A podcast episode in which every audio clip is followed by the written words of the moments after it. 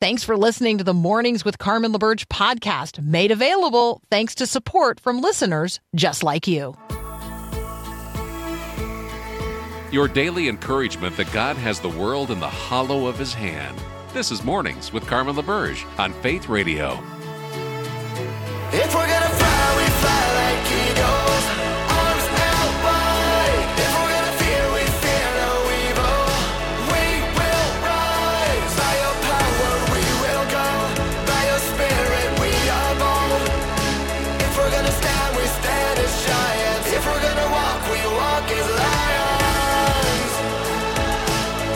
Good morning, good morning, good morning. It is Thursday, the eighth of June. Happy birthday to my friend Helga. Mm-hmm.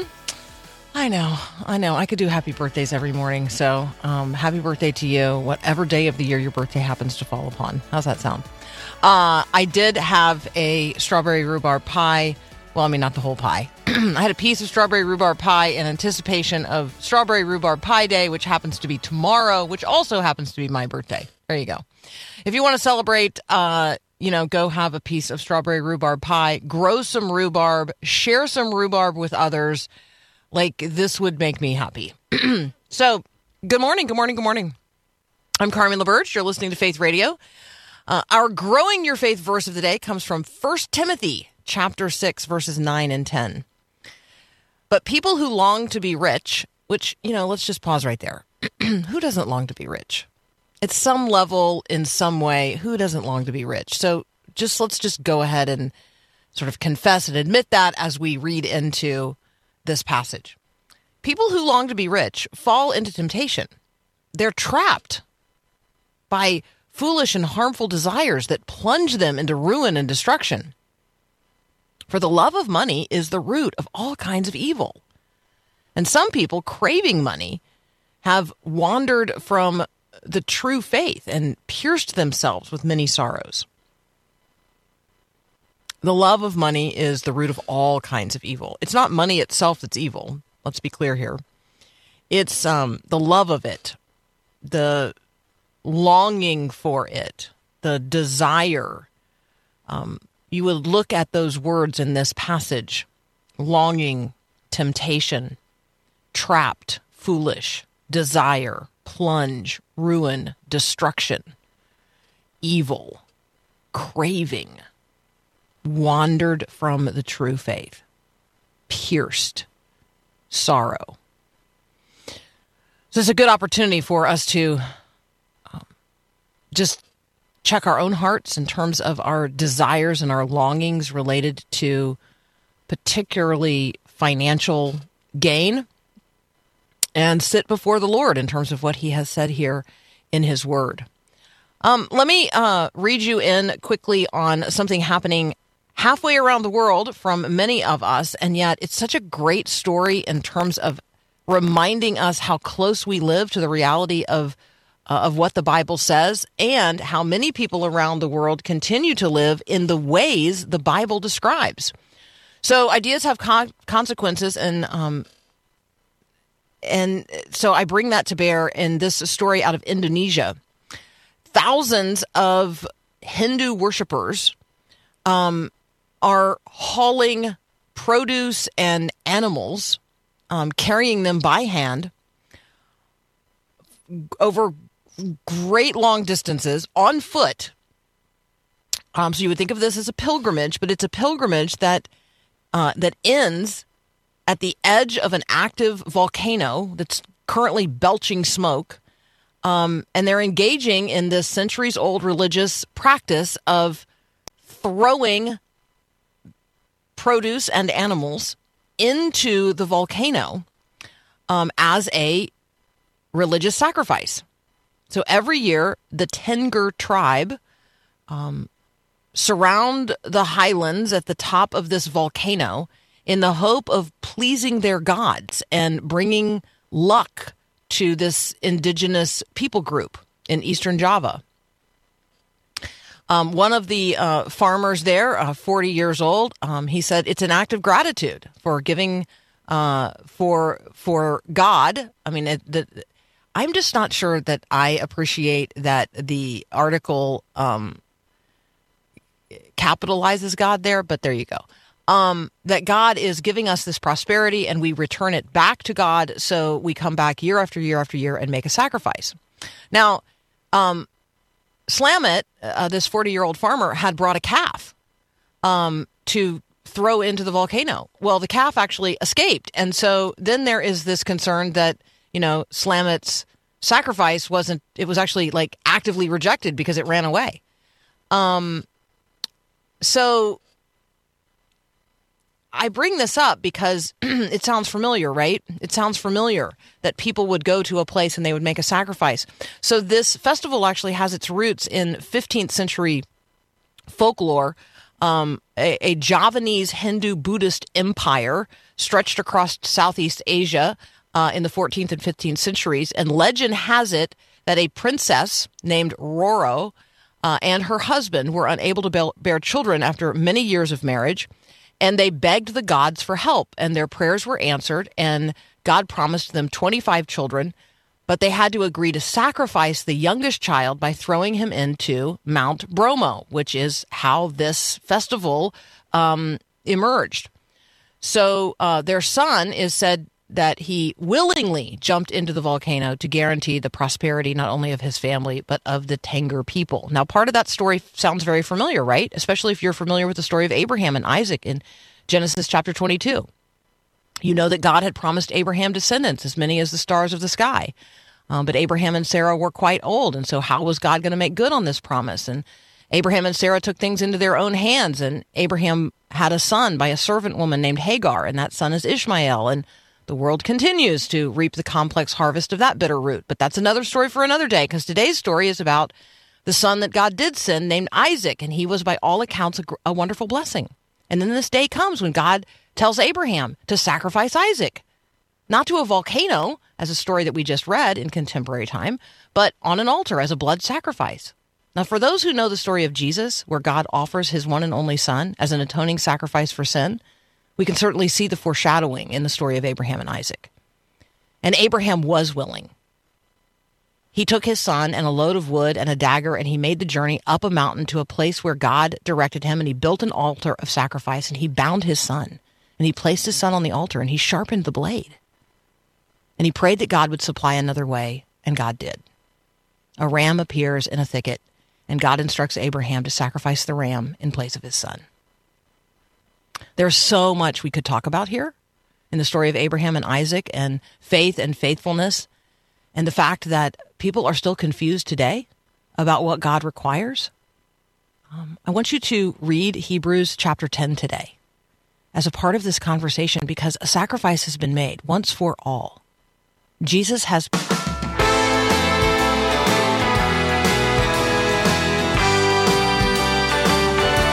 Ben Johnson is back from Washington Stand. You can read what Ben's writing at washington stand dot com. Good morning, sir.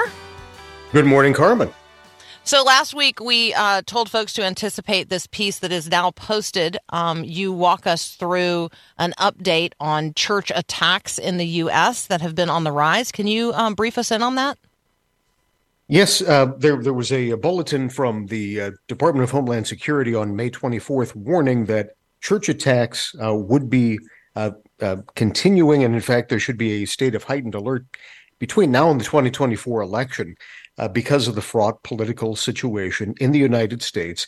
And they, they mentioned what they call faith-based in- institutions, so not just churches, but church schools, uh, obviously, and uh, other church institutions. So uh, we now have a report from the uh, Family Research Council from my colleague Ariel Del Turco, Uh, who she she initially put out a report uh, earlier in the year talking about the number of overall attacks over the last five years. And she found that between two thousand eighteen and twenty twenty-two, the number had tripled. Then she looked at the first three months of this year and the numbers compared to the first three months of twenty twenty-two, the numbers tripled yet again.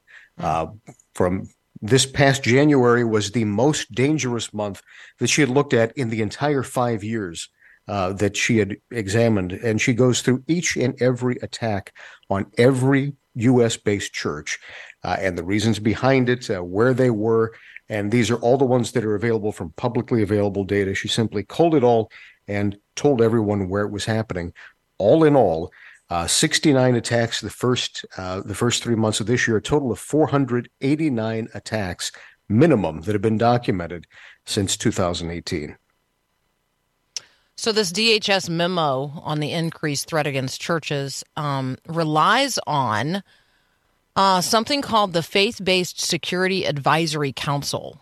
Um, can you tell us anything about that? Yeah, I, I have a, a piece coming out uh, at the Washington Stand, hopefully a little bit later today on this very topic. I went through there a total of twenty-five members who have been appointed to that, and the members include uh, Al Sharpton, Uh, the former head of the National L G B T Q Task Force, and an imam who had a fundraiser for a convicted cop killer. So it's it's very much uh, a, a council that uh, has a certain political point of view, uh, that it has a certain faith point of view.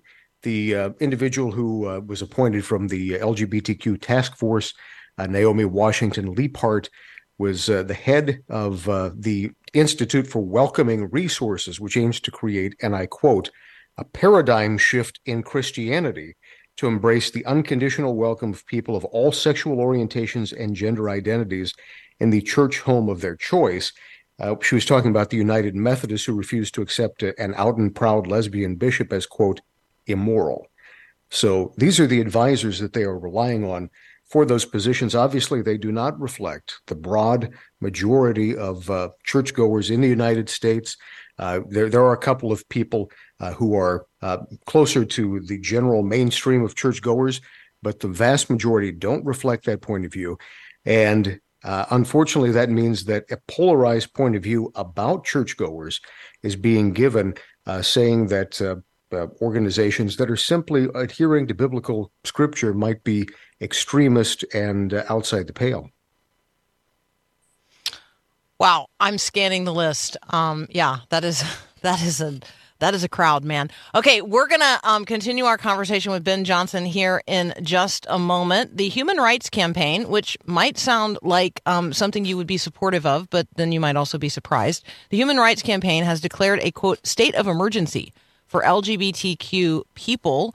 Um, there is also a declaration related to uh, African American people and the state of Florida. So, what is a state of emergency? Who's allowed to call uh, to call one uh, out, and um, what does that look like? So we're going to talk about language and the way language is used and the declarations that various and sundry people are making um, here in just a moment. You're listening to Mornings with Carmen. As we consider the life of Jesus and the life of the first generation of Christians, reading here the book of Acts and all the letters to the Christians in the New Testament, we see people who, like, wake up. They come to see and understand and then receive Jesus as their Savior and Lord. And it changes everything. We see Christians then telling other people about the good news and inviting them to respond in repentance, be baptized, and follow Jesus. The movement of Christianity grows person by person and then exponentially as people walking in darkness receive the light of Christ and want others to know what they know and have what they have. Well, you and I are living in dark days. People need light. And Jesus is the light of the world today in the same way that he was the light of the world at the beginning of creation and at the first Christmas and throughout his life on earth and in his radiance now at the right hand of the Father. Jesus is the light of the world. So if you're walking in darkness of any kind today, I invite you to consider Jesus. If you'd like to know more about what it means to begin a relationship with Christ or to chat with someone about it, just text the word faith to four one two two four.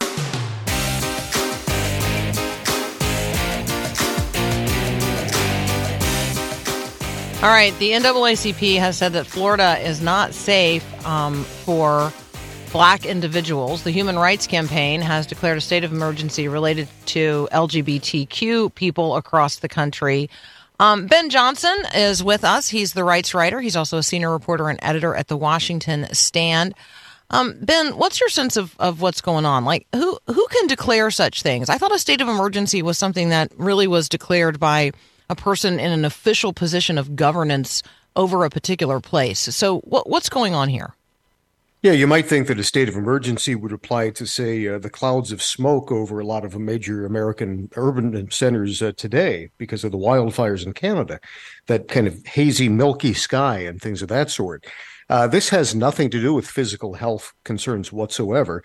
These are all policy-related matters. Uh, and you're right. Ordinarily, this sort of state of emergency would be declared by an official governmental organization, uh, FEMA or something like that. But uh, organizations have made a, a kind of a figurative attempt saying that people who uh, who live in these states are, quote unquote, at risk or under attack. But when it comes down to it, what's really insidious about this is that these don't involve physical health or physical safety, unlike a wildfire, unlike a crime pandemic uh, where there aren't police to respond to it. These are talking about the state of policy, and essentially they're criminalizing political differences and criminalizing political ideals, saying that if you support certain legislation, you're making certain other whole communities, quote unquote, unsafe. So uh, the H R C Human Rights Campaign has one of the best names that are out there, as you mentioned, but uh, the H R C is essentially a, a pro-L G B T Q um, organization. It's a, it's a PAC, it's a pressure group. Uh, it, it takes a rather polarizing view of the world. And uh, one of their issues with Florida, for example, they talk continually about bills that have been signed by uh, Governor Ron DeSantis, of course, running now for president. And um, one of the things that they target, for example, is the fact that he signed a bill saying that uh, only full bona fide doctors, not not nurses, uh, not someone without that kind of full medical training, Uh, would be able to um, uh, to administer cross-sex hormones to someone who's undergoing transgender um, in, in, in injections. So they said that somehow that threatens the safety of of people who are uh, part of that community. Uh, as which the abortion industry used the exact same argument when similar legislation was passed there. It's simply advocacy on behalf of an industry against their consumers, but. Uh, what, as I say, what is really at the core of this is is the idea that if you take certain policy positions that disagree uh, with certain polarized views of politics, then you are a physical threat to the health or safety of other people, when in fact uh, we know that uh, three quarters of Americans believe there are only two genders. There was a study that came out, which I covered for the Washington Stand, showing that uh, they did a survey of people who underwent transgender surgeries and found that there was no difference in happiness uh, for those who underwent those surgeries as opposed to those who did not. And they found that uh, people who had undergone these surgeries were lonelier than those who had not. So, in fact, this is safeguarding the physical safety of those people and safeguarding their mental health, but it's on the wrong side politically as far as these very well-funded organizations and very overexposed organizations are concerned. Mm, it's it's so complex, and um, I know that, I mean, you and I have hearts that are broken um, for the things that break the heart of God, and all of this is heartbreaking. I mean, it just it just is. This is it's. It's heartbreaking um, to consider that people, because of the color of their skin, believe they have cause to not feel safe traveling anywhere in the United States of America. Um, and it's heartbreaking to consider that people are so confused about their physical identity um, and their spiritual identity and who they really are, um, that they would be seeking out the kinds of services that then the state would have to say, this is not good for you. Like, I, you know, there's, it's more than just a warning on a cigarette pack. Like it's, it, we, we, we have a responsibility to tell people when they are engaging in a behavior that is genuinely life threatening. And, um, so I do think there's a responsibility of government to intervene, um, particularly when we're talking about cross-sex hormones and the availability of, um, surgeries being made available to people before their uh, frontal lobe is fully developed. So, you know, I'm not even a person who who thinks these ought to be available, um, I don't know, until you're twenty-five or something. Like, I would go I go way beyond, uh, way beyond um, eighteen, because I, I just think that people um, are making decisions that you that are non-reversible. And, um, and you ought not be doing that when you're, you don't even know who you are. It's it's so challenging. I know. I'm. Yeah. Well, it, it is, and all of this, of course, deals with the demand, the supply side of things. We need, as a church, to deal with the demand side, to bring people mm. to the oasis and show them there's a God who loves you, who created your identity, can reveal your true identity to you, and your identity as a son or a daughter of God Most High. You were not created as a mistake, but God loves exactly who you are. He formed you in the womb. Before you were created in the womb, he knew you, and he's given your life purpose, direction, and infused it with his divine love and purpose. Amen, amen, and amen. Um, I had a recent conversation with a person who suffers um, from a genetic disorder that has resulted in um, some very significant physical malformations, right? We would call them deformities. But he resists that language because he says, this is the way God formed me. So I don't I don't like that I'm referred to as deformed um, because God is the one who knit me together in this way. And I'm fearfully and wonderfully made, and I know it full well. So there is a a healthy, um, a very, very healthy way for a person who is in Christ and understands who they are um, to accept what the rest of the world might see as flaws. And the way that we see our own body um, can be totally delusional. Um, and so, uh, yeah, so thank you for the ongoing conversation. Thank you for your contribution to the conversation today. Uh, the Lord bless you. That's Ben Johnson. He is the rights writer, a senior reporter and editor at the Washington Stand. He's got a piece, we think, posting today on some of these topics, but there's already great stuff posted there as well, um, including his piece on church attacks in the United States, which have been and continue to be on the rise. You're listening to Mornings with Carmen. I'm Carmen LaBerge. This is Faith Radio.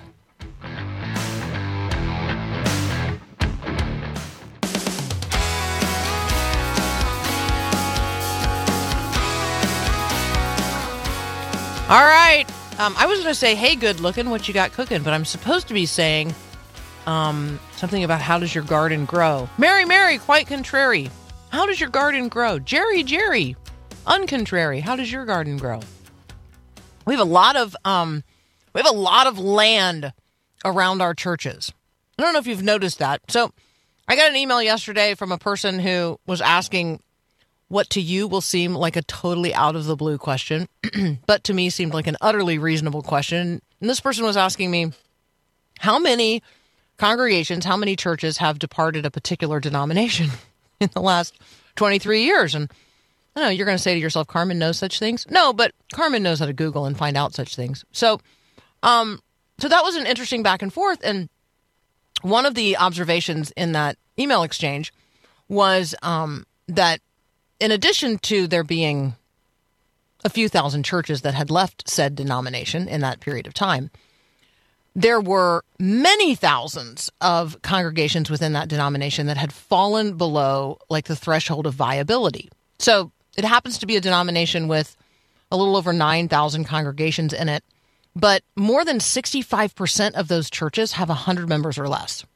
And it's really like, Those those are really, depending on where you are and and how complex it is to call and pay a pastor and then pay all the things related to the upkeep and functioning of the church facility, a hundred members just just is often not enough to really sustain a viable ongoing ministry in all of its parts and pieces in terms of the expectations we have for local churches today, and um and so.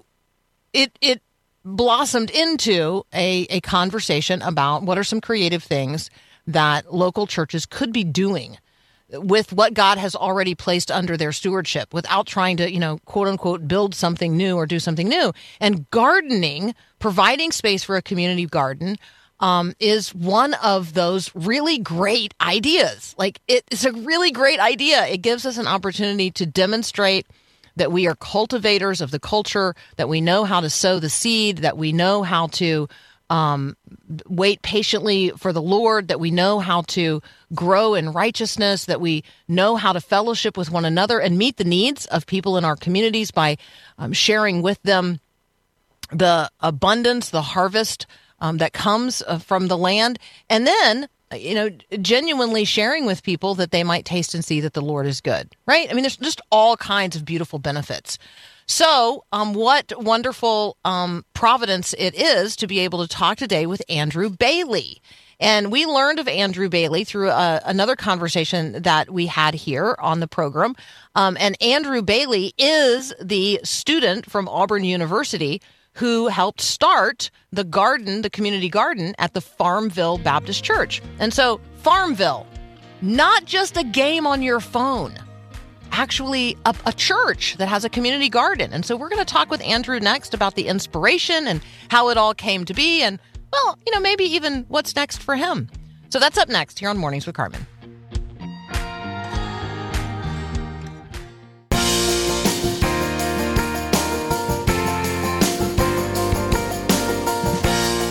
Andrew Bailey is joining us. Uh, he is a student. He is also um, engaged at the Farmville Baptist Church and their community garden. Uh, Andrew, welcome to Mornings with Carmen. Well, thank you, Carmen. It's good to be here. All right. So you just graduated from Auburn University. Is this correct? Yes, ma'am. I just did. All right. So tell us about that graduation day. What happened? Who was there? Who did you see? What, what what's going on? For those of us who, you know, didn't get to be there, take us back. Well, I got surprised. My neighbors came down. They drove probably close to four hours to come down here to see me. So that was great. I had grandparents pull in the night before. I had my parents, brother and sister to come down. So it was a big surprise for me seeing everyone from back home drive down, see me. We had lunch. Um, after lunch, I got ready for graduation. Went into the stadium, and we did the thing. And then you blink, and it's over. It's but right. It's right. You blink, and it's over. That's totally true. Um, okay, so where's home? People came down from home. Where's home? Arab, Alabama, right below Huntsville. All right. All right. Fantastic. Um, so tell us about the garden at Farmville Baptist Church. Um, you know, like, what are you doing, and why are you doing it? Okay. So this is our third year at Farmville Baptist Church. We basically just have a garden. It's one hundred foot by one hundred fifty foot. We grow various crops. We grow corn, okra, peas, squash, zucchini, watermelon, cantaloupe, cucumbers, peppers, and tomatoes. That's what we're growing. We have a bunch of college students. Is this the appropriate or inappropriate time to ask you about the cucumber beetle? Should I save that question for a later time? You can say it, it for my, later. It's my nemesis, man. The Is cucumber it? beetle, because, well, it's my nemesis. I know. Okay. What was That's it done? Fine. Well, it just, it just, we don't get any cucumbers. We used to get great cucumbers, and now, like, every year, I, I can't, I can't grow a cucumber. Hmm. That absolutely stinks right there. I know. There you go. I'm going to have to come get them from you. Okay. So we're oh, growing... Thanks. All these, we're growing all these row crops, right, at Farmville Baptist right. Church. Um, who's yes, involved, ma'am. And then what happens with all that produce?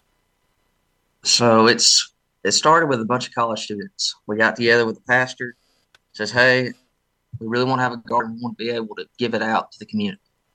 So originally it was a bunch of college students coming out the first two years, and we would hoe the garden out, we'd till it. We had actually a couple farmers going to the church, and they came out with their tractors and dissed it.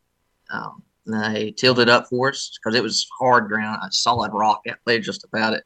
They uh, did a survey before, talking about building a building back there, and they found out there's a big old rock shelf. And they told us where they ever started digging. We might not even break soil because if we hit a rock, we're done. And uh, so we have that. And then lately now we've actually had a lot of members coming out, um, older members. They're like, all right, we want to deliver. We want to be able to give out this produce. So we have a handful of homebound members. It's members that are elderly in age and are unable to get out in public. Some of them are at nursing homes. Some of them have healthcare members staying with them. Um, limited mobility, basically, you know. So we are able to go out to their homes and deliver produce. But then we also partner with Shane with Way to Serve out in Opelika, and he's got a list of families he goes and sees that are suffering with different needs, with food needs and housing needs, where their house is falling apart or there's just repairs they can't get themselves.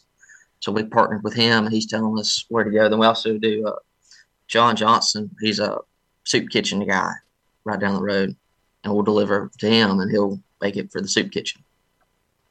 I love that. Um, I mean, what what's? I mean, I kind of get a sense of what the motivation is here, but right. I'd like for you to just articulate it. Like, there's a um, it's more than just growing food, right? This it, is a genuine no, for sure. ministry of meeting people's needs. Uh, uh, oh, it is. It's um. So it originally started back at home. I had a phone call just out of the blue. The guy called me. He's like, "Hey, did you ever garden before?" I said, "No, sure, sure haven't." And he said, "Well, how about you come out to the Grove and I'll teach you how to garden." So I did that for about two and a half years while I was in high school. Mm. And I got to know this man, know his family. Um, he'd always bring lunch out. We'd work out in the garden. He had two. He, had, he called it the lower garden, the upper garden. And that's really how I first got started in gardening. I was learning from him and just us talking and joking around all day. And then his family would come, bring us lunch sometimes. We'd have a neighbor show up. So then I asked him one day, I was like, "Well, what are you doing with all this produce?" Because I know we got, at the time, we had seven hundred fifty tomato plants. Mm. That was his main thing. I was like, "There's no way you're eating all these tomatoes. I mean, I can eat all myself." And uh, he said, "Well, honestly, I have a few people that come out that pick it, that need food, and they provide for their families that way. Or I got a box," he says, "by my house. So at late at night, we get back in. I just put the food in the box. And next morning, I don't know who it is, but someone drives by and gets the produce they need. And I don't know who they are. They just come by and grab it." I said, that's that's really neat." He said, "Yeah." He said, "Some people are, don't want to admit that they need food and don't want to ask." But he said, "I just put a sign up by the road in the box and someone comes out and gets it." He says, "It's, you know, it could be more than one family." I said, "I don't check. I'm just grateful I'm able to provide for them. They don't have to ask." He says, "I also got a, at church," he says, "I open my trunk up and you talk about people flocking to your car." He says, "Because I know I have vegetables in the back." And um, they just flock to the vehicle because of it. And I was like, my goodness, like you're getting, not only helping the church, but helping the community that way. So I took a year off from there and started working up in Huntsville. Then I came back and had my own garden at the house. And it really just spoke to me. It's like, we're talking about, we're supposed to witness, you know, share our faith and talk to others. I was like, man, like I know like my neighbors on either side, but like I don't know two or three doors down. So I ended up getting produce at home and I went door to door, introducing myself, telling them who I was. And hey, my family's right down the road. And I said, "Well, I'm growing a garden this year. I got some extra produce, which I like some." And that actually opened up doors for having gospel conversations later on. I mean, they weren't let, some of them weren't all in need of food, but it at least opened the door to have that conversation of, "Well, why are you doing this?" "Well, God's given me a gift. I sure do enjoy it. And I'm just able, I'm glad I'm able to bless y'all with what God has given me." And I mean, I've had some serious heart to heart talk with people I, I never thought I would have. Just, you know, you wave as you drive down the road to your neighbor, and that's about it. But I actually went door to door and talked to them. And then it came down here and working with Way to Serve, just going from house to house, seeing the poor living conditions. I mean, we've I've been in a house where the whole back corner of the house was gone. And she had a Chester door against that back corner. I was like, "Why is there a Chester door?" She says, "Well, I actually don't have a back wall." And mm. I was like, "Oh." So we moved it and found out, because just because you put a dresser door over a hole, I mean, the hole's, you know, still not there. So a lot of rain came in and rotted the floor and everything. And she had a, some kids there. I mean, just little kids, probably five or six, running around. They didn't know any difference, you know, that there's a that was not normal to have a, mm-hmm. a back wall in my house. And I was like, my goodness, like there's people here in need. And so the whole garden ministry, it's going out and meeting those needs. Because we've had some that will call the church that's heard about it and say, "Hey, we're in need. Could you come out and deliver?" So we've done that. Or it's it's not only a physical need, but there's a spiritual need there too. And being able to share our faith, say, "Hey, it's we all struggle. We all have something that's eats at us, that we're all simple beings. You know, we all need a savior." And I mean, that's the whole goal of it: to share our faith, point people to Christ. It's not about us. But God's given us a gift, and I'm just grateful that we're able to use it. I am so thankful for you. I'm so thankful for you. I can't, um, I can't wait to um, to know more of this story. We're talking with Andrew Bailey. Um, among other things, he is um, serving at Farmville Baptist Church in the community garden. He just graduated from Auburn University, and he's going to continue on with his education, so we're going to get some details on that next. But I want you to think about what God has given you, what he's placed within your reach, where you might plant a garden, and how that might open up doors of opportunity um, and and doors of um, getting to know your neighbors. I just uh, I can't I can't wait for more. So more with Andrew Bailey in just a moment. You're listening to Mornings with Carmen. Thanks for listening to the podcast of Mornings with Carmen. As you know, this is a rebroadcast of the live radio show carried on the Faith Radio Network. There's a lot going on at Faith Radio, tons of free resources just waiting for you and for you to share with others at my faith radio dot com. How does that all happen? Well, it happens through listener support. So Faith Radio, Mornings with Carmen, all available because of listener support from listeners, well, just like you. If you're a supporter, thank you so very much. If you'd like to become a supporter today, just visit my faith radio dot com. And again, thanks for being a part of what we do every day at Mornings with Carmen.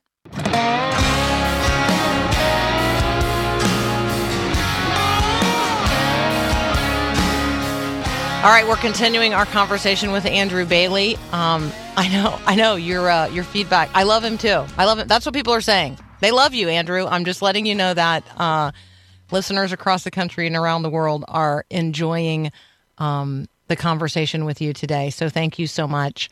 Oh, um, thanks for that. Yeah, absolutely. Okay, so um, I want to know a little bit more about what you're up to and things that you know that you think we should know. You just graduated from Auburn with a degree in agribusiness or agriscience. Um, so what is something happening in the world of agriculture that you think we should know about that we probably don't know? That's a very fantastic question, Carmen. So with my degree is agri-science education. So we're talking about being in the classroom, reaching all the students, right? So part of my undergrad to You're going to be a degree, teacher? Yes, ma'am. Oh, okay. How excited is everybody now? Okay, go ahead. Now, now I'm I'm all in. So part of my undergrad program was being placed in school for about six months. So we got to see students firsthand. Um, with that, you know, you get to see their families, you get to see the kids, you get to see how they work and everything. And part of it was very eye-opening was since the virus came out, a bunch of kids, you know, they took school shutdown completely, right? Mm-hmm. And well, I found out later on that some superintendents came out and said, all right, well, since school shut down, grades are final when, you know, when they got out, either spring break, right, or spring break, grades were final then. So then a bunch of students that did work decided, oh, well, we don't have to do work anymore because of, you know, it didn't count. So then mm-hmm. with that, we have a relapse we're seeing now in schools where students care somewhat, and they're like, well, is it really going to count? Is it not? That's something we're battling as teachers right now is being able to see students in the agri-science field. Just one, they have that gap of years of just, well, I just studied at home, or I just kind of halfway did things at home, but now they come back to the classroom and noticing that they're not getting everything. So it's taking a little slower, which is fine to teach everything and to go over everything and to get their mind back on track on, hey, this is what we're doing. And not only that, but we're also trying to reach the students to make an impact in their lives. Mm-hmm. And that's that's a big thing because, I mean, some of these kids, they come from broken homes. I got to see when I was out student intern at one of the schools. You just – they kids don't necessarily open up, tell you what's going on, but you kind of – you talk a little with them. And some will open up, some won't. And it's just seeing there's still that need in the agriculture field of, one, telling people – what our culture is that we still still applies to everybody, right?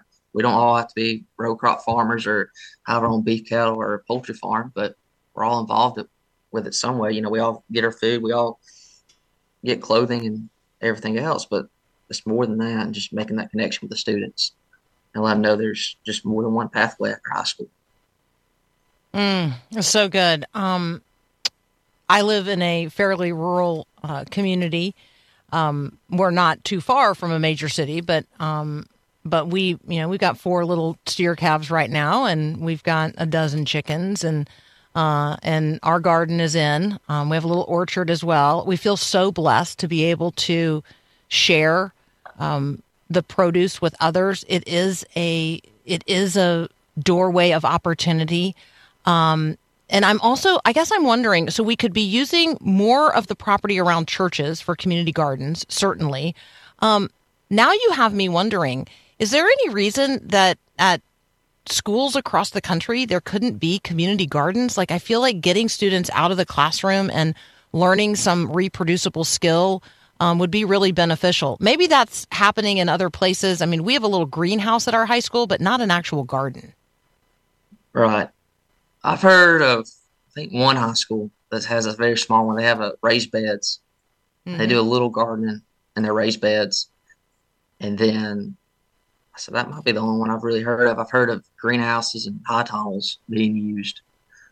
But that's more for commercial outside, like, you know, I guess it'd be a community colleges is what's been doing them. I've heard a little about mm-hmm. that. I've heard there's a bunch in the community. Like, I think there's, I couldn't misquote, be misquoted. I know of, I think, three community gardens around Auburn that people just mm. show up and pick, or they can pay and get a plot.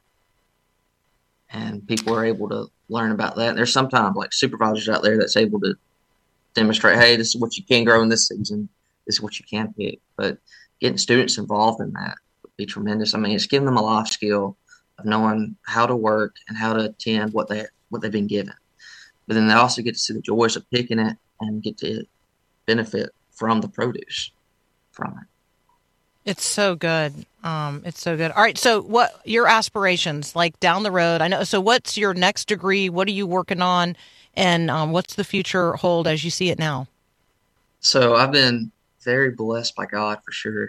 Uh, last I think November-ish, I was offered a job offer for Auburn University to go in as a master's student. So I'd be a G T A working for them under the Department of Agri-Science Education.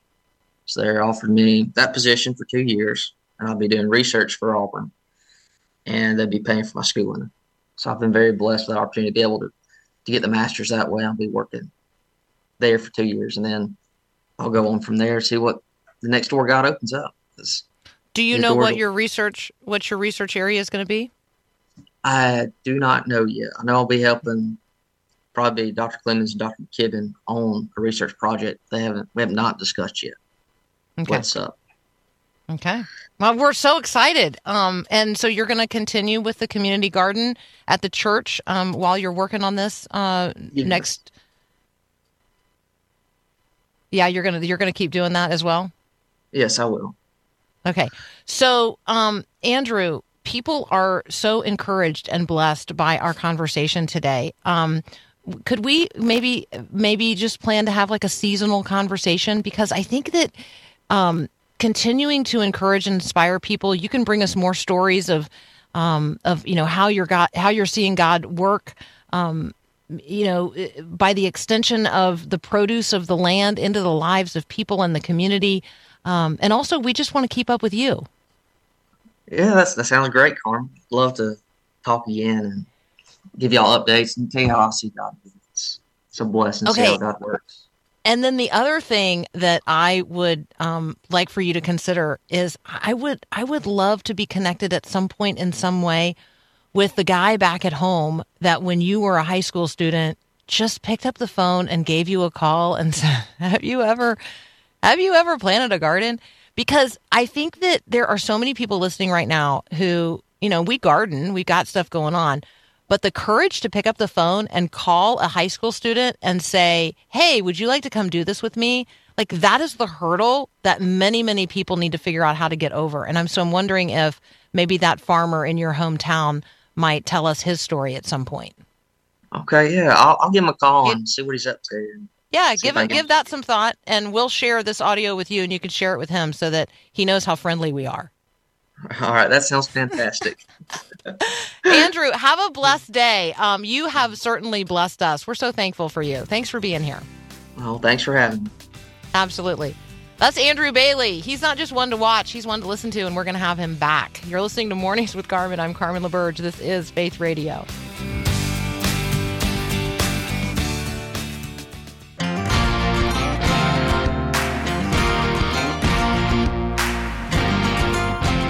All right, how happy does that make you?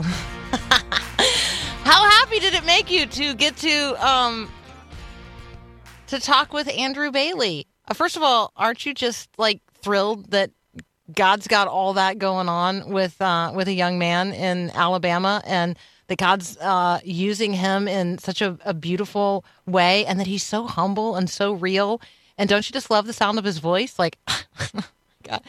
Okay, so let me just, uh, hopefully you loved it, because I intend to have him back. Like, I, I have all kinds of ideas now jotted down for conversations with Andrew, uh, Andrew Bailey in the future. So, hey, let's be praying for young people today. Um, and then let's be looking around our own lives and say, what do I, what do I know how to do that might be useful for a kid to know how to do? Um, and then, you know, four years down the road, five years down the road, that kid might be doing that thing in a different place, in a different community, growing in, in heart and spirit and service, and um, passing on to the next generation the things that you taught them. Like, right? Like, what do you know how to do? Are you planting a garden this year? Are you going to be canning? Are you making pies? Like, what are you doing that um, somebody in your community could really benefit from? I mean, historically, we called it extension, right? Like the um, the Department of Agriculture had these. Ex- I mean, I mean, I know we still have extension agents. Please don't have your feelings hurt if you're an extension agent. But they don't like do canning anymore. They don't like teach us how to can or sew and all kinds of things that, I don't know, we used to do one hundred years ago or fifty years ago. Um, so we need to be doing that now for our neighbors and for our kids. And um, maybe you are a master gardener, and you could actually be cultivating that in the life of your church and in your community. I mean, like, look around. Where's the vacant land? Let's get something growing. We're growing stuff. We're planting ideas here uh, on Mornings with Carmen. I'm Carmen LaBerge. We've got another hour up next. Um, we're going to continue uh, in the conversation that we started yesterday on where there's smoke, there's fire. So look out the window. Is there smoke? Is it smoky where you are today? The answer is probably yes. Um, so we're going to talk about that next. Thanks for listening to Mornings with Carmen LaBerge. Podcasts like this are available because of your support.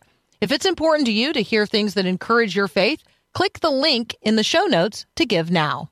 And thanks.